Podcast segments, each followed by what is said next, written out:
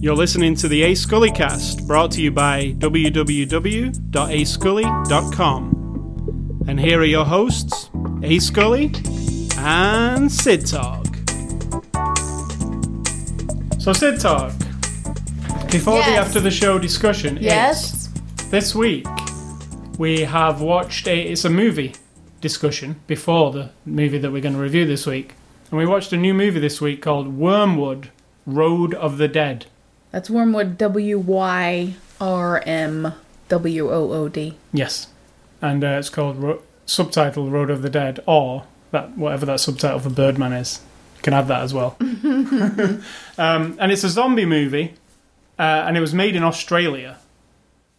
It's you know fairly low budget zombie movie from Australia. Looked interesting. I saw a thing about it on IGN, so we watched it. What did you think of Wyrmwood? It was fun. I mean, I love zombie stories. Any zombie origin is interesting. I'm I'm not a huge fan of the you know, combined style of old Peter Jackson and your Evil Dead Pete person or, or the earliest ones. I just I don't find it that it's not like I'm not like 12 and I don't go, "Oh, cool. Oh, cool." at all the fast And we just have to say, yeah, it, it's pretty comedy. it's quite obvious that the people It's a comedy as they well. love Peter Jackson's Yeah. old zombie movies, and or maybe love not. Maybe that's just their Peter style. Jackson's movies weren't zombie movies. Actually, I always think no, they, they weren't. They were just gory movies. But they're fans of that. They're fans of Evil Dead. They're fans of Well, that. we don't know that. It's just that the style We is do know that very 'cause I read it. frenetic. Yeah. Right. It's just kind of and that was my favorite. it takes me out of it a lot. But, but once you establish that they're just being funny, mm-hmm. then I'm fine with it. And that was fun, that was my favorite part. As soon as I saw that of it, course. you know, it's almost a bit Shaun of the Dead-ish. It's got a bit of a, even though it's super gory, this one, it's got a funny overtone to it. But it's got it adds some, and I don't want to spoil any of that stuff. But it adds some surprising, interesting twists. I thought on zombies that we hadn't seen before, and um, that's there, there's some interesting scenes, and there's some there's quite a lot of surprises in it. It's a low budget Australian movie, but you can watch it now on um, video on demand. That's where you can see it, like on the PlayStation Network and Xbox Live, those kind of places. Uh, it's actual. It was a theatrical release and a video on demand, so you can see it that way. Uh, I recommend you see it if you like horror movies. I mean, it is a funny. Not necessarily just because you like horror movies, but It is a comedy horror movie. yeah, it's very specific. If you like that kind of There are thing. people who like specific kinds of horror movies who would roll their eyes at every single shot. Yeah, and it's not like scary, really. It, um, No. but it if you it's Evil Deadish. It's got like a comedy overtone to it. Yeah, yeah, If you like definitely. that kind of thing, it's that kind of thing.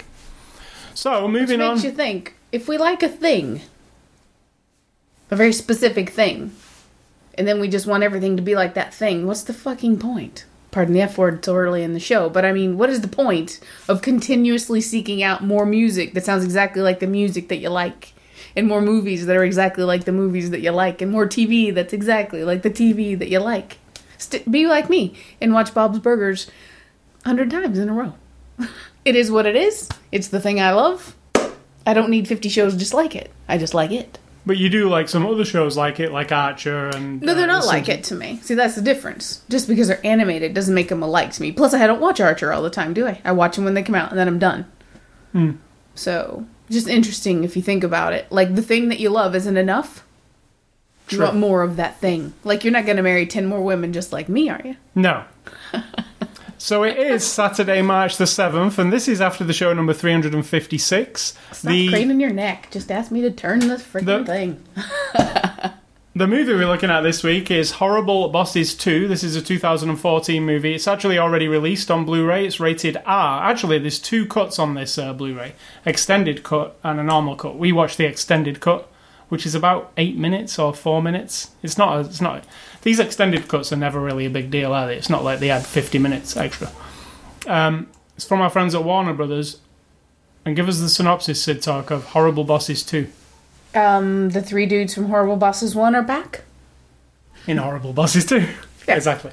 I Yeah. mean, It's just It's the sequel to Horrible Bosses. and Horrible Bosses and Horrible Bosses 2 is about these three guys who work at jobs that kind of suck and the bosses suck and everybody knows that your boss can suck and so they want to try to be their own boss, start their own business. In the first one they plotted to kill a boss and this one they plot to mhm, something else. Yeah. So um, It's pretty much the same.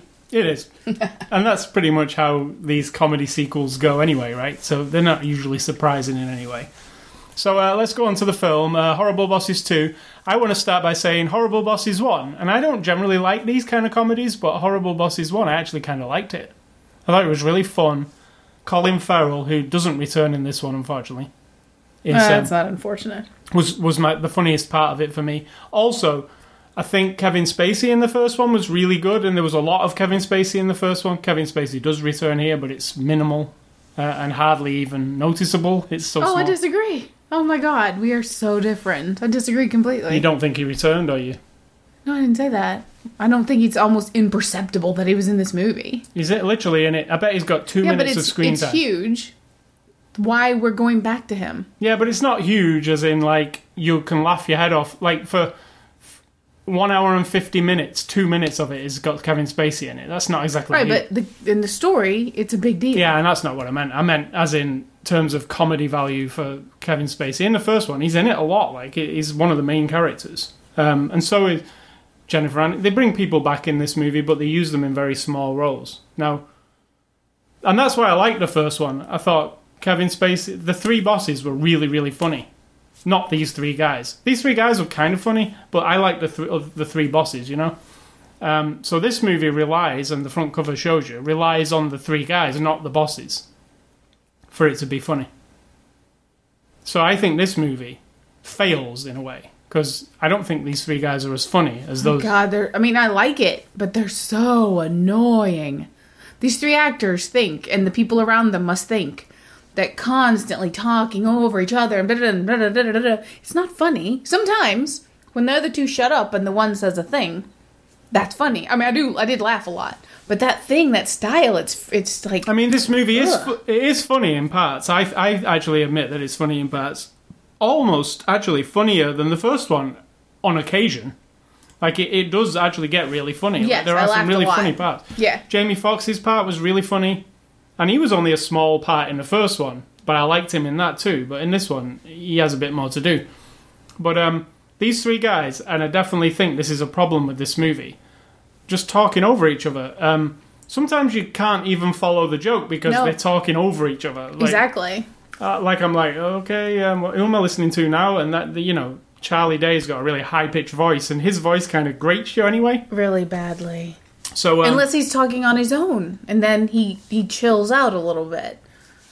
But they are not. And I know it's that's the funny. shtick because they even say it in the extras and stuff. Oh, it was all about us working together, and the talking over each other is actually what they were trying to go for. Like it, it's funny because there's three of them assaulting you at once with different ty tones of humor. Right? They've all three of them have got a different sense of humor.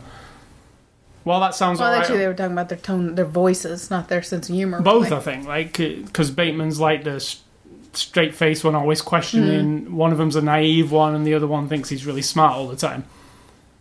But that sounds good on paper, but when it's all in, mashed together, all talking at you, in every scene, yeah, almost every scene, it's the same, and you just get like you get anesthetized to it. Like I don't even want to listen until everybody shuts their mouth. and that's a that is a pro. I, you know, like the first hour of this movie, I was really, I really enjoyed. I was enjoying it, but they do great on you a bit, and I got to like maybe an hour in. and uh, they started getting into the caper. There's like an actual kind of heistish type caper towards the end of the movie. That um, I was almost like, just stop talking and making jokes now, and let's just do this actiony part. Like we leave the humor behind for a second, like you know. And we, that's not what you should be thinking during a comedy, right? Stop making jokes. Stop being funny.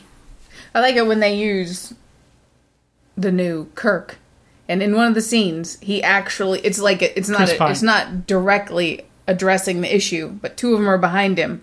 He's talking, and they're sort of like doing their little thing, and his you know as his character is annoyed at it, Yeah. and he's like, "I got it, I got it, I got it." Like, shut up. But Yeah. then they do it again. He's like, I, I got, and you're just like, yes, just like shut them up. Totally. I mean, individually, fine, but together, it's.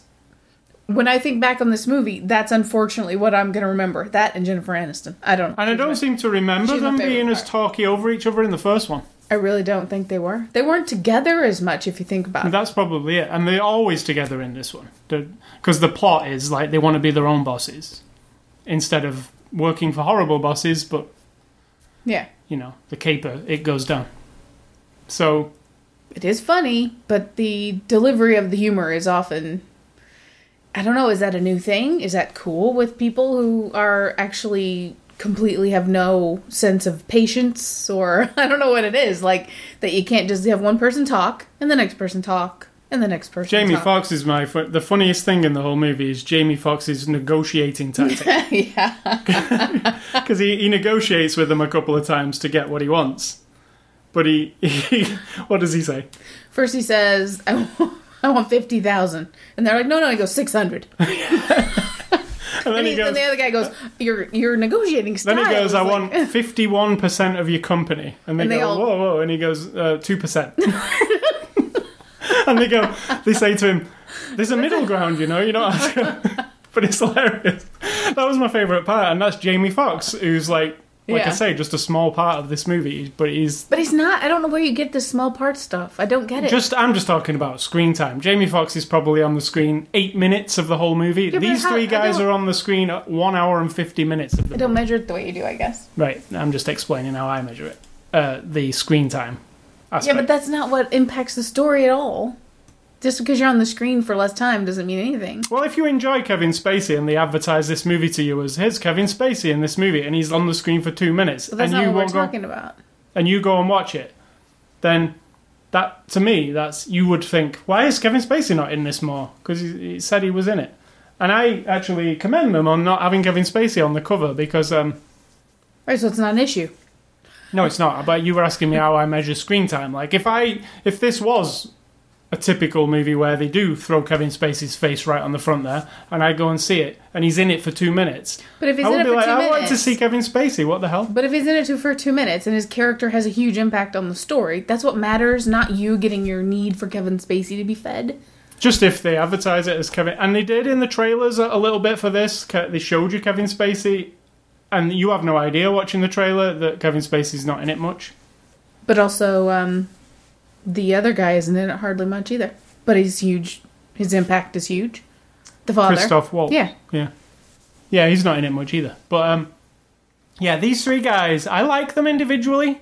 I didn't like Charlie Day. I in- don't. I mean, I like him. I think I actually think he comes up with some funny stuff. Some of his lines are funny, but he was in um, Pacific Rim, playing this really dumb character that I didn't like.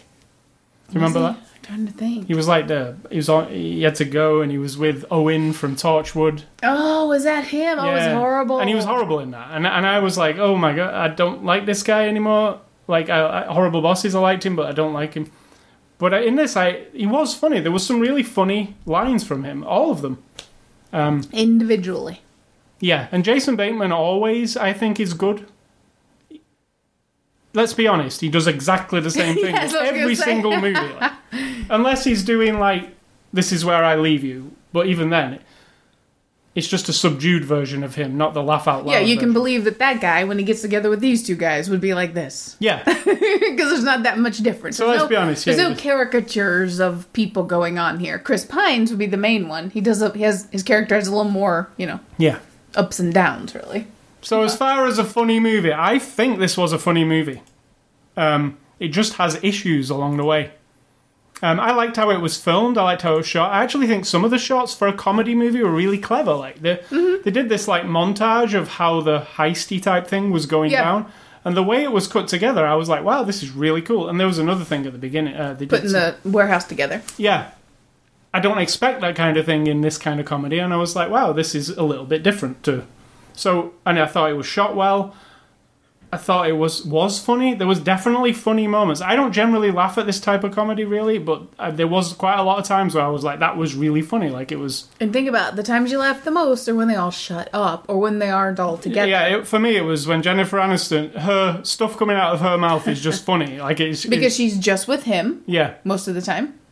Yeah. with Jason Bateman, so that's funny. Jamie Foxx was the funniest thing for me in the whole movie. He was just, I just thought he was hilarious. Um, well, let's go on to the cast. It's a good opportunity. Jason Bateman plays Nick Hendricks, and like I said earlier, it is no secret that Jason Bateman, if you like him, you'll like him, right? In anything, I disagree with that because he's statement, but- literally the same thing. It's not the.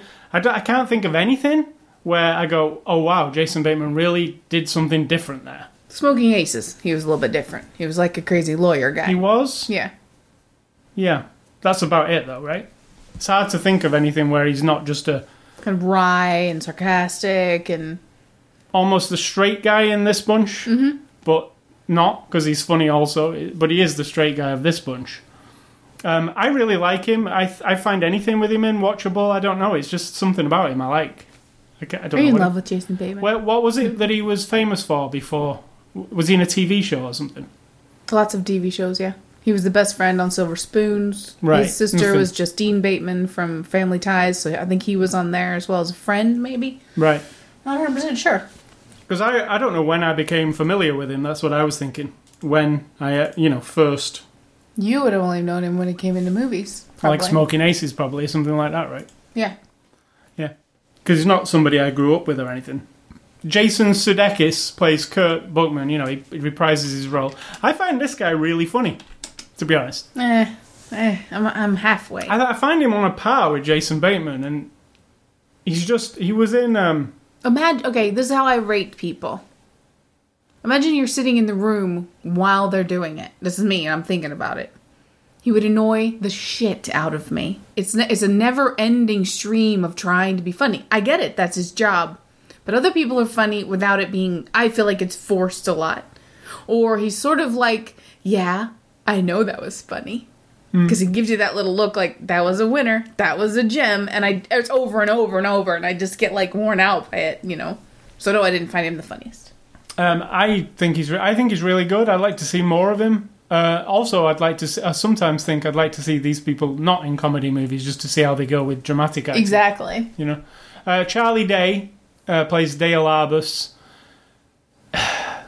He's like peanut butter. This guy, I reckon. You either love him or hate him. It's that kind of thing. He's like a I've never heard that before. yeah, because I don't like it at all. So that's how why I always think of that. Um, he is. He's funny. I don't know if it's him who's funny or just the the script is fu- is funny in general, and his lines happen to be funny. Some of his are the funniest.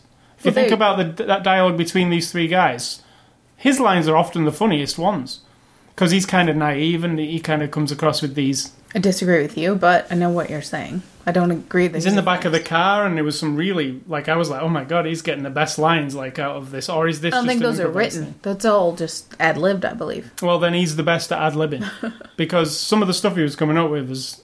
Yeah, but it's all just like it's more of that night. You know, I really like Will Ferrell, and I said there's a trailer on the beginning of this movie for the new Will Ferrell movie, and when Will Ferrell plays that naive character, the one that's like totally unaware of everything around him, and he's just in his own.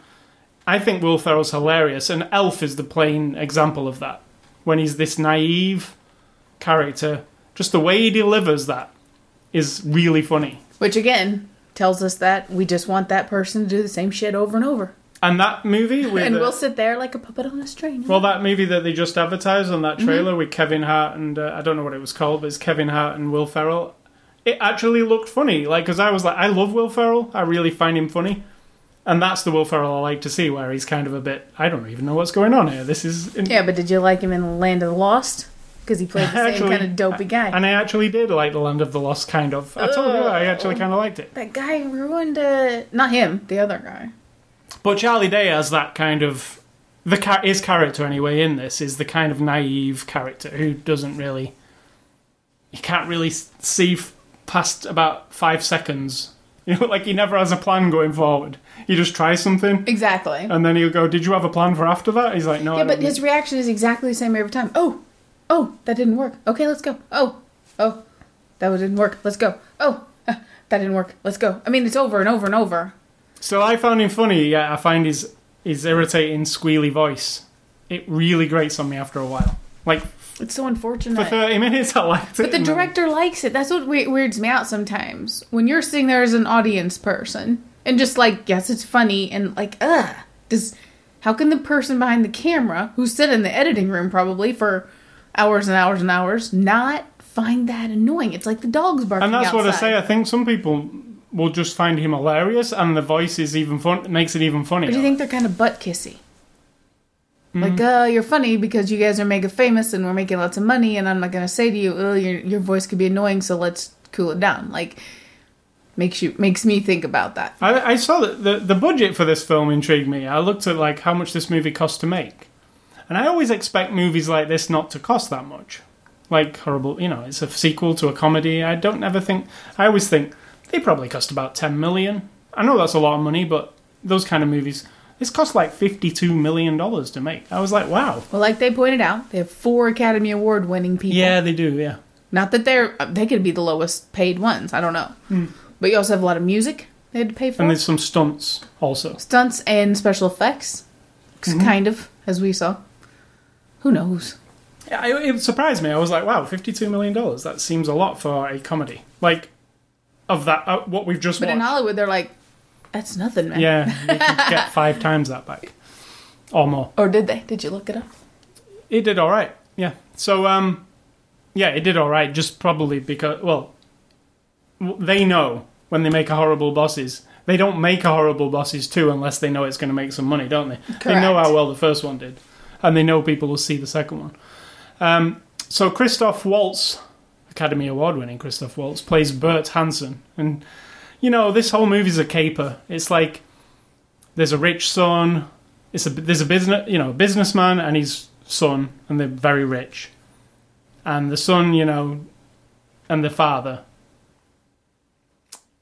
They just the son. What do, what do you what would you say? He like he's kind of like pressed down by his father a little bit, He just spoiled rotten. And he Uh, what people would define as spoiled rotten in a bad way. I'm hour spo- three. I've been called spoiled rotten, but I'm not like that. And our three heroes who have their own business um, kind of get done over by this big businessman, and, and it's like a plot to kidnap this big businessman for everybody to get paid. The son, Yeah, not the businessman. Yeah.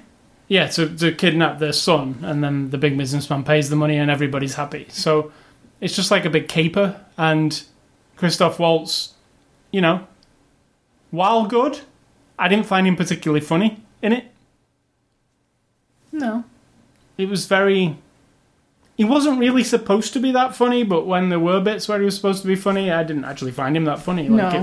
it, it- but i don't know whether that was by design like he was supposed to not be the funny guy you know but there were some Kind of things grounded.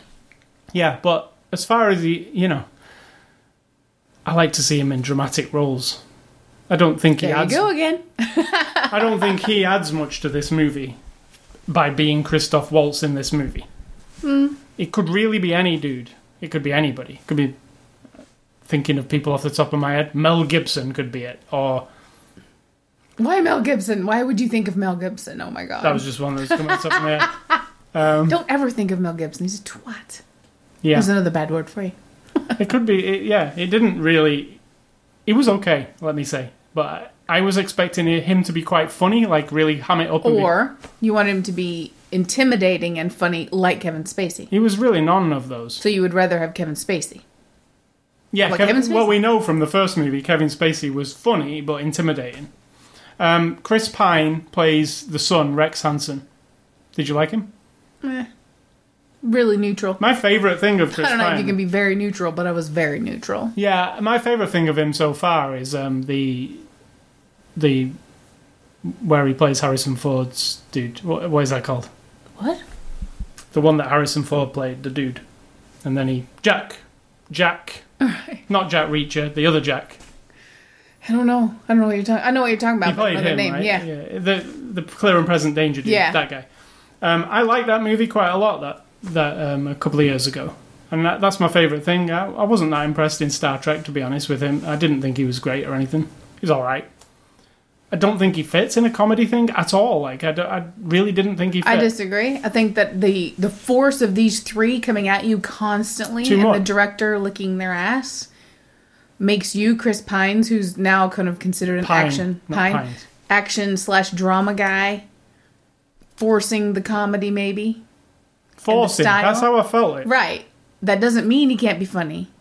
That means that he's up against it. He's not the He- singular. I could even person. tell from the extras that he felt that he was up against it because he was like, "These guys are like hilarious. All they're all ribbing, they're all joking, they're all joking." And then I'm in a scene with them, and like I, I asked one of my improv friends like what to do. You know, he, you could tell that that's not his thing. That's pressure.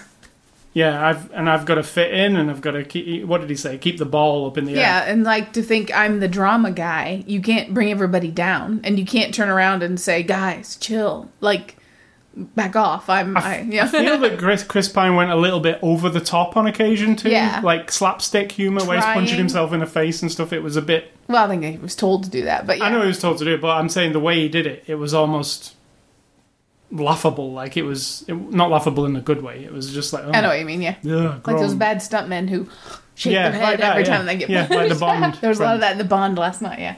Um, Kevin Spacey plays Dave Harken. He's Kevin Spacey. You know who he is. He uh, He was just saying. plays the character from the first one. He was just being rude. And then Jennifer Aniston plays re- reprises the role of Dr. Julia Harris, who's like this sex addict, um, kind of sexy dentist. Mhm. And uh, the stuff that comes out, they took her even more extreme in this one. And in the first one, she was pretty. It was pretty crazy her scenes. But what comes out of her mouth in this movie was one, along with Jamie Foxx was the one of the funniest parts of the whole thing. I think she is the funniest thing.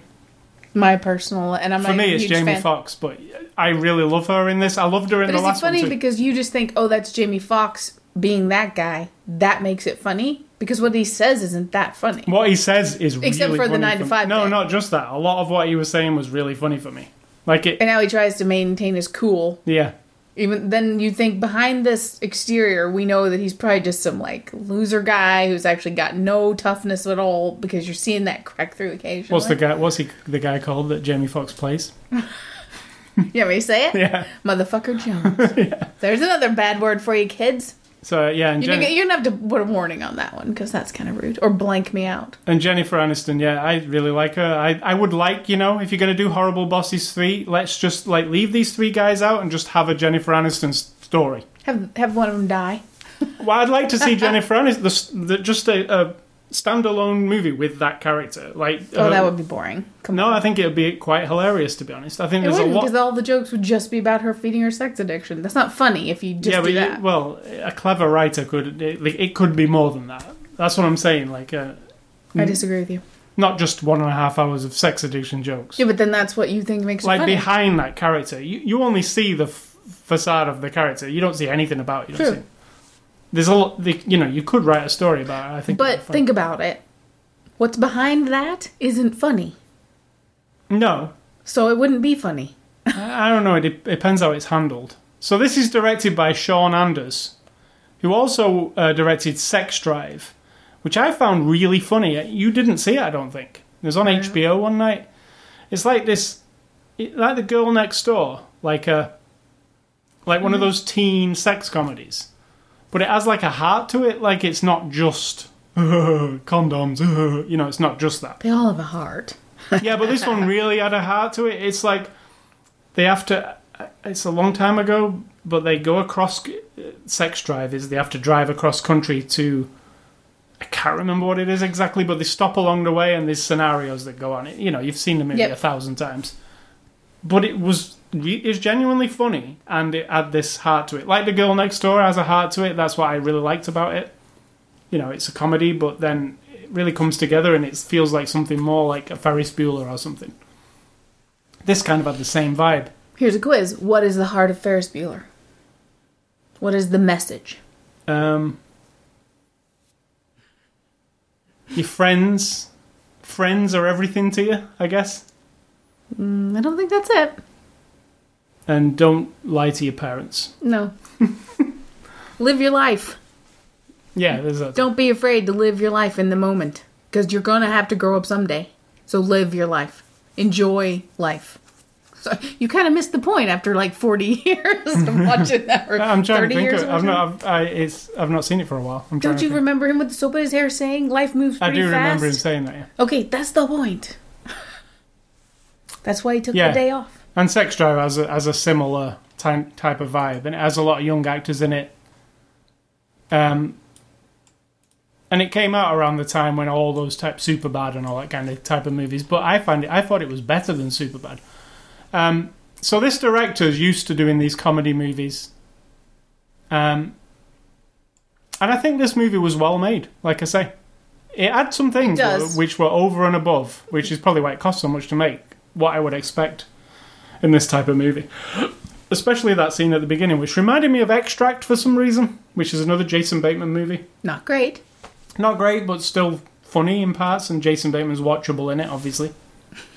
But that Watchable. reminded me of Extract. He's watchable. That is high rank right there. You are watchable. yeah, always Like, watchable. I won't turn it off. It's basically what you're gonna say. True. Always watchable. so, um, moving on to extras, and there are a few. Um, Jennifer Aniston. Let's see what there they, there they both are. Yeah.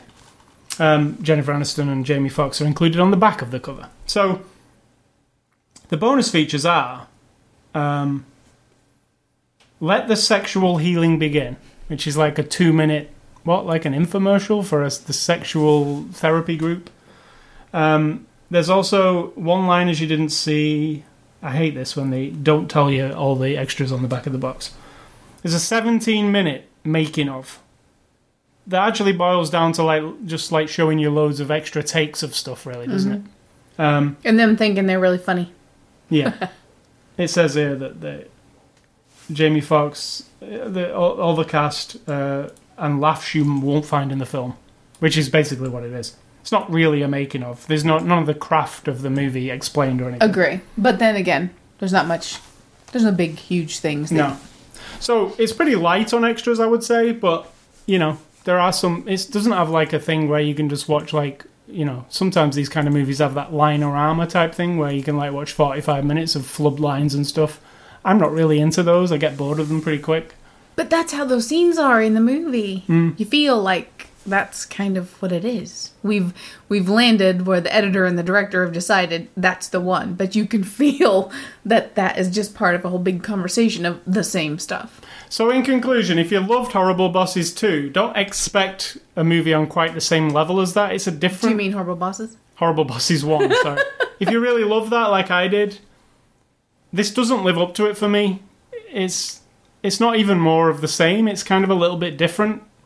Well, think but, about it. But for the worse. The first one would have had three capers, yeah. and you love capers. Yeah, it totally This did, one yeah. has one. Mm-hmm. Different shades of the same one, but it's still it doesn't break it up where you like you said. This one's a lot funneled- more annoying than that one Yeah, we're funneled in on these guys doing the thing together, whereas before it's all three of them um, plotting and planning, and you know. And there's a lot of parts of this movie, even though I did enjoy it in a way, there's a lot of parts of this movie where it comes to a thing and you go, okay, they're just doing this because this was in the last one, this person has to be here now. It almost doesn't even matter. I even did matter. laugh a lot though. I mean, I can't complain that I didn't laugh. No, but it a has lot a of good it was lot of jokes in it.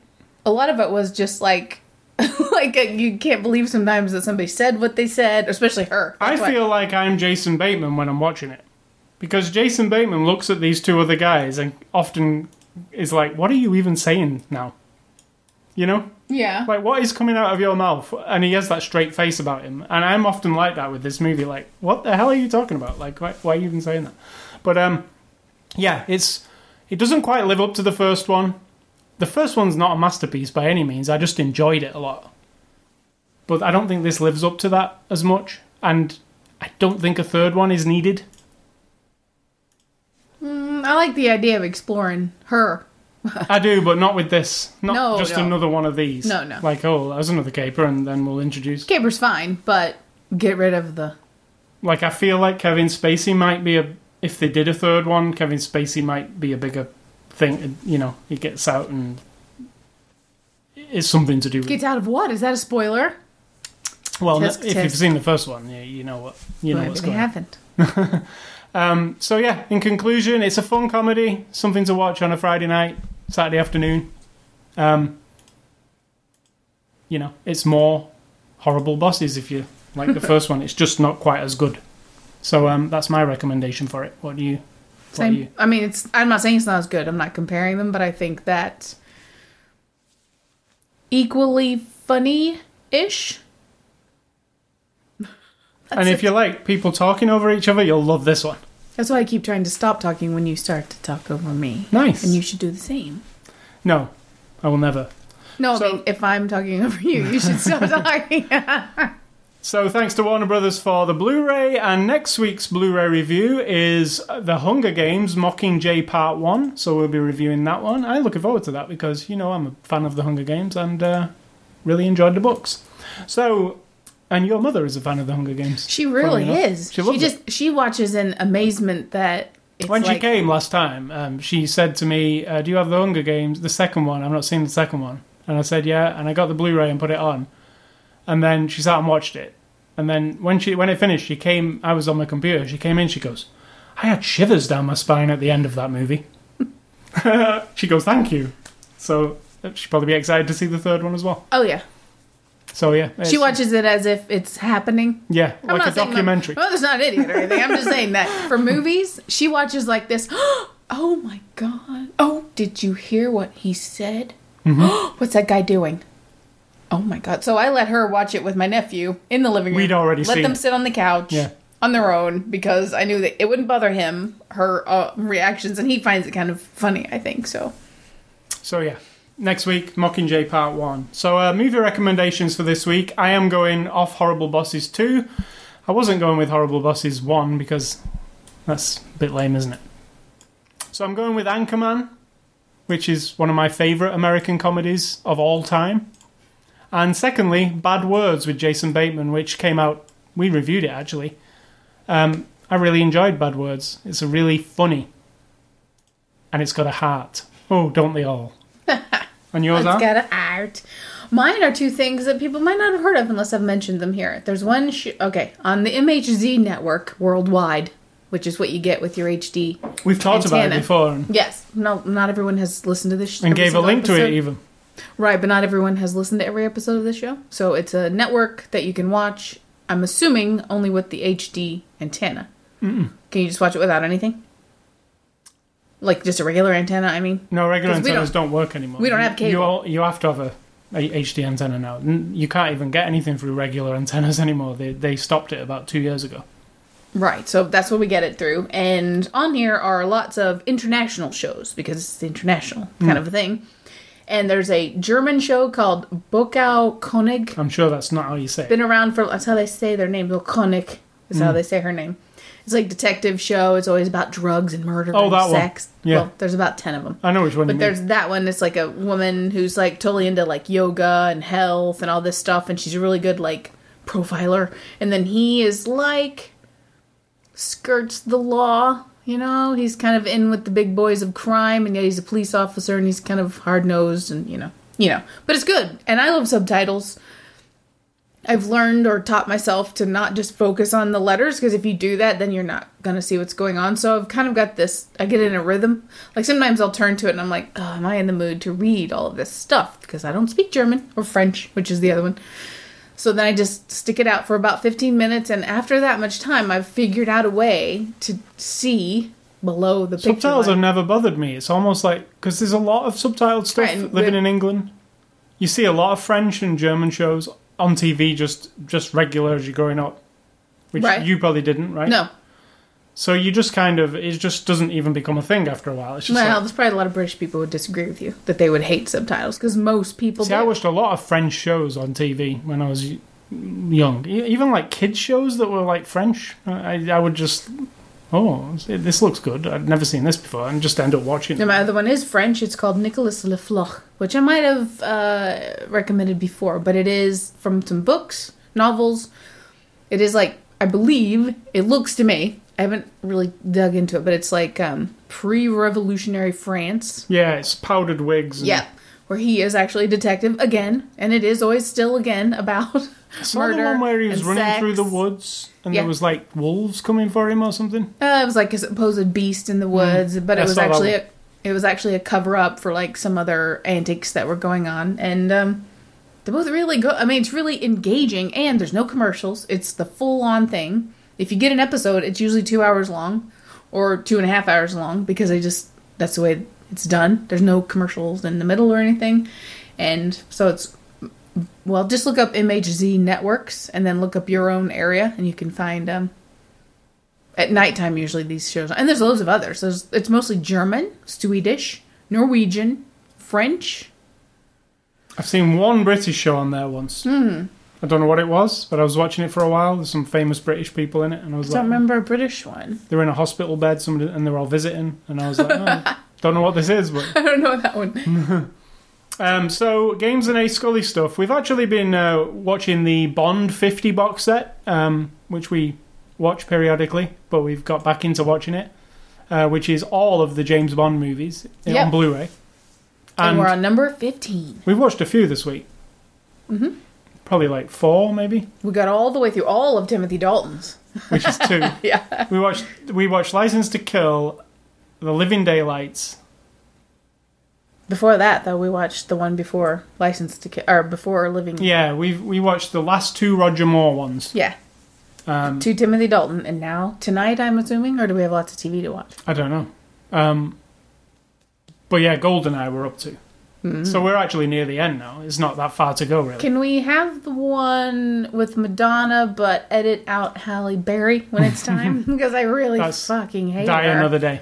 Ugh. I like that one. I love the concept of him being completely down out. Now in this last one, License to Kill, supposedly he had been like kind of ditched by the Secret Service, but who came to his rescue? Q and a CIA agent. So he wasn't really on his own. He had all the gadgets, but in Die Another Day, he has he starts out like not in good shape, and I really like that part. And this Bond 50 box set It makes me want to go watch it right now. is like really amazing. Like there's a disc for every movie. There's 23 movies How did you get this gift set? for Christmas a couple of years ago. From your wonderful wife. um, but this, if you're a Bond fan, this box set is fantastic because on every disc after you've watched the movie, there's a documentary specially made for these, for you know, for these DVDs when they first came out, of the making of each movie, and they last about 37 minutes. I've noticed each, and there's one on every disc. Well, so far there's been one on every disc, and it's called Inside. So say it was Goldeneye, it's called Inside Goldeneye, and um, they're a fantastic documentary really because are. because they have archive footage of like the stunts and things being done, like actually, which was never thought about in those days of like B-roll footage and stuff. They interview almost everybody involved with the movies at that time when they made the documentaries. You know, so you get to see, oh, you know, you're watching the movie and then you're really, you know, you like the Bond girl or whatever, and then you get to see the Bond girl 25 years later, don't you? You know, it, it's really cool. Like, I, th- I think, you know, to see them as they get older and their memories of what it was and how everybody was, you know, how Roger Moore was to shitty. them. or- Let's just be honest. They're they're fairly on. They're getting less honest as we go. The early ones were more honest. Hmm. I think because a lot of people are dead and it's a long time ago, and the more recent ones are a little more butt kissy. But they're good documentaries, and they they really give you an insight into the making of them. I think. It makes you appreciate Bond Friend because we know who Bond Friend uh, is now. It's Yeah, that like BJ this- guy and that other guy that we know are the ones jumping out of the plane. Like these movies were made by like the same people all the time, right? They were they um seemed to bring the same people back each time, and the stunts were, you know, the stunts were crazy in these movies, and they really did the stunts. Well, people did the stunts, yeah, not Well, guys. in some case, like Timothy Dalton actually liked to do. Yeah, He, he, did half- some. Yeah, they tried to make it sound like he did, but when you watch, it's not him. No, not always. And it, and you know, Very rarely. the Bond films are guilty if you watch them, especially in high definition on Blu-ray. Whenever it, there's a stunt going on and it's not James Bond, it's obviously the stuntman. It's so obvious, and sometimes they don't even try to hide it. Nope. There was a on the Roger Moore one where the car split in half and the guy was driving half the car. It was just like some. It wasn't even. They didn't even try to match him to look like James Bond. It was like some dude just driving down the road. It's like who's that guy? And now driving the car. So there's a lot of, you know, bad There's one time with the guy, the Russian guy, who's been in several of them. The main Russian guy, who you know, as the Cold War diminishes, Cold War diminishes, you can tell that Bond people are going like, "Holy crap, we got to find other Yeah. bad guys because we're not fighting the Russians anymore. East Germany's not blocked off anymore. Uh, what are we gonna do now?" Well, the Russian guy. There was a scene where there's a person in a car waiting outside of that spa place where he eventually swaps the tape. That mm-hmm. blonde woman's in this hot tub with him, right? So we see a guy in a car with the shadow right across, right across his face, very obviously, and he's kind of thin. And he's got a tan trench coat on. Then, as she runs around the car, we see the face, and it's a guy. It's just a guy, dark hair, just a thin guy. She gets then then the shot that zoom that's the next shot is her in the car, and it's that Russian guy who's like Yeah. 70, 70 years old with a bald head, kind of pudgy. And I'm like, did, no, did nobody watch this? Is nobody looking at this, or do they just not care? I really don't. It doesn't seem like they did. All the technology all the money wasn't there to do a It lot just of the seems so cheap, doesn't it? When you think of other movies where you could, you really have a hard time finding the cracks in the editing and in all that kind of stuff. Whereas Bond is almost like, all we care about is that Bond is a. I think it gets to a point where it gets better, but it hasn't yet. But they, but I have to say, I admire the stunts in the Bond films. Are some of the best stunts you'll see in anything. You know, they're really wacky and stuff, but they do stunts in those movies that you think, wow, they're just amazing. Like in that last one we watched, where they do the an eighteen wheeler truck on two wheels, just driving on two wheels. You know, and you're like, okay, they probably did something weird. No, they drove an eighteen wheeler truck onto with that. That's the thing that boggles my mind. They go, "Oh, we parachuted off the Eiffel Tower," and you think, "Oh, some trickery. They were in a green screen." Nah, they just parachuted off the Eiffel Yeah. Tower, That- We got permission, and when we did it, and that doesn't happen anymore. That uh, kind of disagree because Tom Cruise did that thing on those real buildings. He did, but that think of all the movies you've watched and think of how many where you go, "Oh yeah, they didn't use CG for those things." That Tom Cruise one. That's what I think of. I don't know. I'd have to really. Look We watch it. a lot of extras and you see it and it's just a big green thing and they're just going they're Mm. waving their arms around and they're strapped to something. Back then that? there was nothing to be strapped to and no waving there was no green screen anyway, so they didn't seem to use many safety wires, particularly on the airplanes. If they were doing stunts on airplanes, They were just in hanging the onto yeah, airplanes, They were yeah. lit, they had their parachute on, but they were hanging on, and there was one where they had to hang on top of a like a cable car going up and down, do you remember? Like on it was quite a way back, like one of Mm-hmm. the Connery movies. And they showed you in the extras that the guy just like risked his life completely. He just threw himself on well, the top of the train thing. in the a couple of them ago. The train was a guy running across the top of a train. oh, and that guy actually smashed in his the circus. Yeah, the guy hanging off the side did. Yeah, that was smashed the end all of his. um, yeah end of his career basically. So they just risked. It was just crazy. If you watch the the special features, you'll learn all about that stuff. Then you just want to say, well, why don't you get that guy? And now, I'm not dis- dissing acting. I'm saying that for Bond, particularly the Roger Moore years, acting wasn't really an issue. I know everybody loves Roger Moore. A lot of people do. I'm not a huge fan. You could have trained someone who was really good at the stunts to be a good enough actor to be that Bond. Now, Yeah, I think was- Timothy Dalton is different. Pierce Brosnan is, brings a different thing. Obviously, Daniel Craig. And I actually think Sean Connery. But Roger Moore, Don't miss. Don't forget George Lazenby. Everybody Lazenby forgets was, him. yeah, and I don't forget him. Um, He only did one movie. I think though. Roger Moore is really bland, like super bland. Yeah, you know, like I when I was growing up watching. Uh, I was going to say Doctor Who. Watching James Bond on TV, always on in England. Every bank holiday, there's couple, the Bond double bill or whatever. You end up watching it. Roger Moore was kind of like my Bond, you know, like he was the Bond that was around when I was growing up. So, you know, when you have a Doctor, like for Doctor Who, you're like, oh, he's my Doctor. Roger Moore was always my the one I enjoyed watching because he was always on TV. He was always so I have a kind of a soft spot for him, but I do agree that he's not a very good actor. There's some mean, bad acting he in might those be, movies. he might be, but Bond doesn't demand much of you in those No, days. not in those movies. He's No. not. It's just very like by the book, and then sometimes very low quality. There are some other like um, side actors who are like, oh, why is this person even in this In movie? License to Kill. there was a guy just talking. I was like, what? Is, he's like, hey, Mister Bond. You and know, if we real- don't go, the plane will be gone before we can get like- there. Yeah, and I was like, what? What? Did they not have anybody for that? And they just threw him in like. And I actually don't think they care a lot. No, I really don't. Now it's different. I think Barbara Broccoli, she's the daughter. I think she is actually. Di- I mean, she's mo- it's more modern and more tuned in, and I think there's just a different. The quality, level changed level, somewhere, yeah. didn't it? I, I'm I'm be interested to see where exactly it is, like because we're going to watch all. between Pierce Brosnan and Daniel Craig. Is it or is it just when Daniel Craig started? No, I'm saying Because Pierce Brosnan's That's were, what I'm saying. were not the best. the all- last Pierce Brosnan movie was the last of the questionable quality, although a lot of those are pretty good. And then Goldeneye is one of my favorite ones. So like I think Goldeneye is one. Of, it's got you know the opening before the No, No, I'm saying the, the in a Bond movie, there's Oh, always there's always a exciting opening before the credits roll.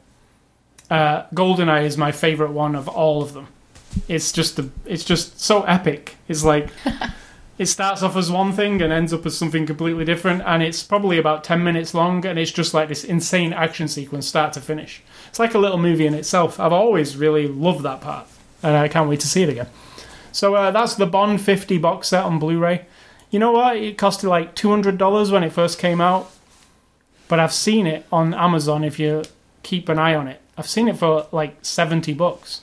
It occasion. wasn't 200 when I bought it. No, it was like in the middle. It had been out for a while, but when it first came out, it was about two hundred. It hovers around hundred, but I've seen it go to seventy.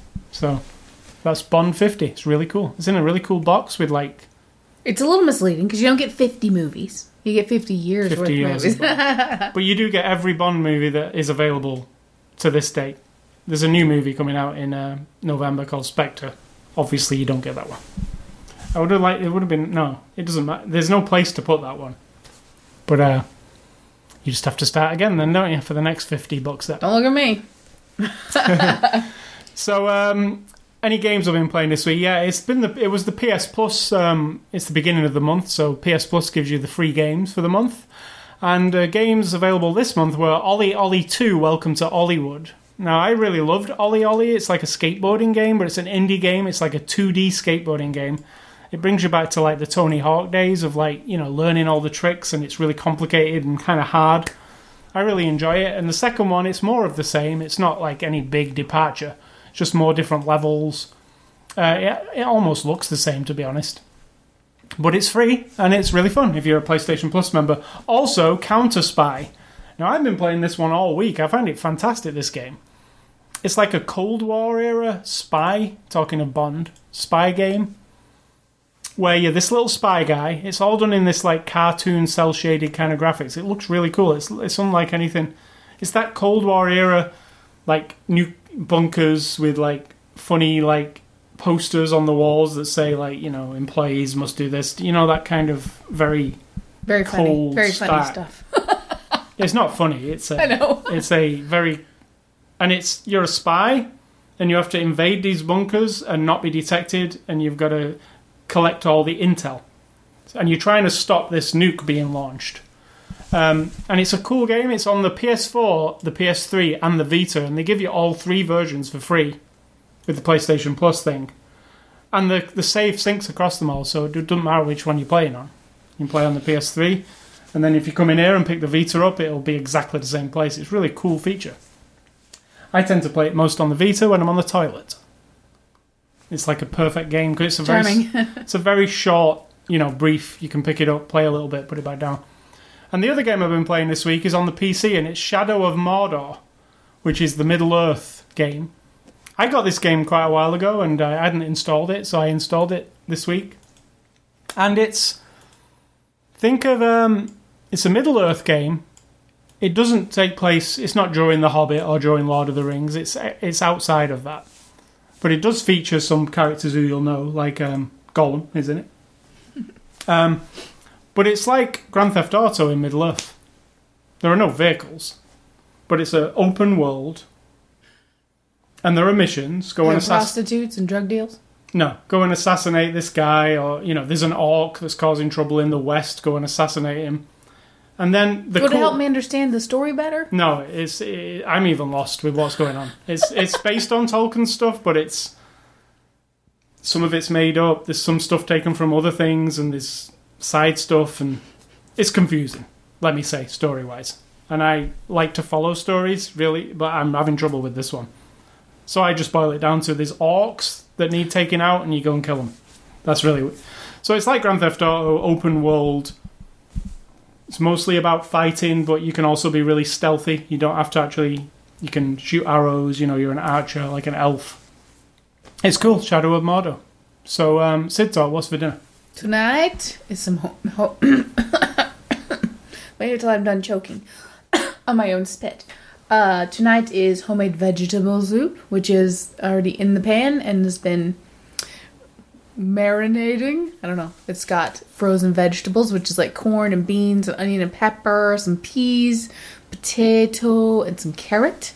I use some not. You asked me because I said, "Doesn't that smell like chicken broth?" And you said, "What is it?" I said, "It's called not chicken broth." Yeah. we don't eat meat, so it's like this ve- vegan um, broth cubes. Yeah, that- like a bouillon. yeah, and it's it's a it smells to me. It smells more vegetable-y because it's really rich. So that's in there. It smells like pot noodle broth. kind of yeah, and I Yeah. add some nutritional yeast, which even kind of adds that a little Mm-hmm. bit too, makes that more whatever.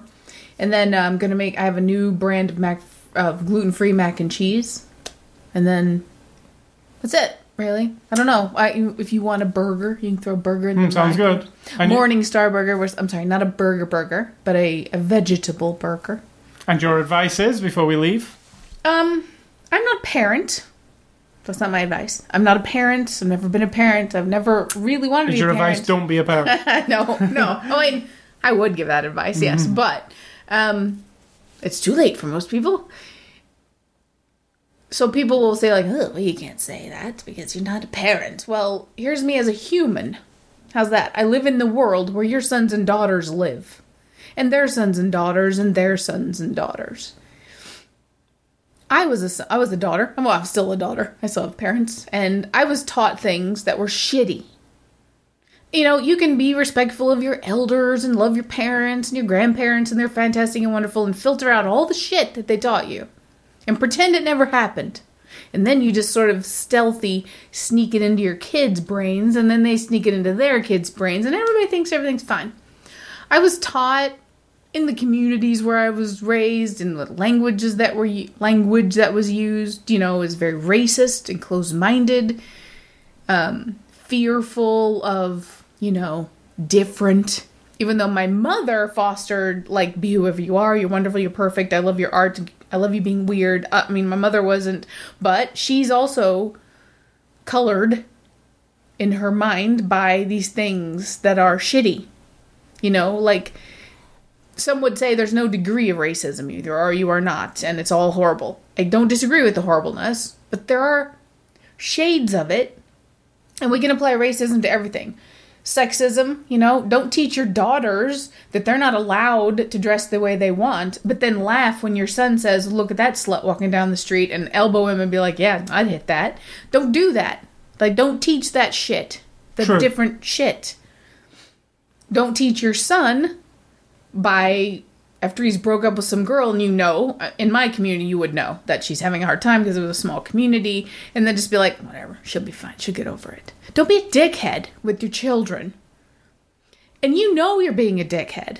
Like you know it. You know when you've just told a, a racist joke in front of your children even if you think it's hilarious if someone were to walk in you'd tell your buddies like oh stop laughing. They're not to think it's funny. That's because you know it's wrong that's because you know it's shitty. But the person over there with the six year old brain and the eight year old brain and the 12 year old brain and the 15 year old brain, it's like a sponge. And they've just soaked up that dad thinks it's funny to put down people who are brown skinned or from another country or speak another language or eat a different food or a man who likes men or a woman who likes women or a girl who wears a skirt that he thinks is hilarious because she's it's so short you know she's yeah she better be careful because whatever wink wink just I'm not saying nobody can be perfect and teach their kids to be like, you know, I'm not into the hippy dippy shit either, like peace and love and everything's rosy, because I don't believe that. I think that we are shitty to begin with because we're creatures, like we have to survive. We don't now because we're humans. Le- in our comfy life, we don't have to. Some people will have to wherever they are in the world, but we don't have to scrap and, and fight and like survival of the fittest if that were to apply. We don't have to do that mostly. Anybody listening to this probably doesn't have to do that. Most likely, if you've got, you know, the Sure. means to listen to this podcast. So we can get over all this stuff about like, you know, putting somebody down so that our little group is stronger to keep them out. Like you don't have to do that. You're not weaker by including other people with different ideas and different everything. But by excluding people, even just by the words that you use around your children or joking with your children, I had jokes. Men saying to me from my family, from our area, whenever you're going off to college, you know, there'd be some guy drinking coffee at Casey's or somebody at the grocery store who's hanging around and they're talking about, because tiny communities, everybody kind of knows each other. Had people, not only in my own family, including my brother, my father, my uncle, not my grandpa, though. I don't know his, you know, he didn't show his cards too much, but make jokes. I was going off to college, not far, far away, but to a college where there's lots more people, about, well, you know, better not bring back kids of different skin color.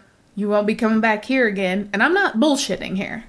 Now, at the time, I'm 18, but I'd listened to that my whole life. It doesn't matter. I wouldn't surprise, be surprised by that. Right. But the thing is, I'd been listening to it my whole life, and yet it wasn't right. Like, I knew it was bullshit.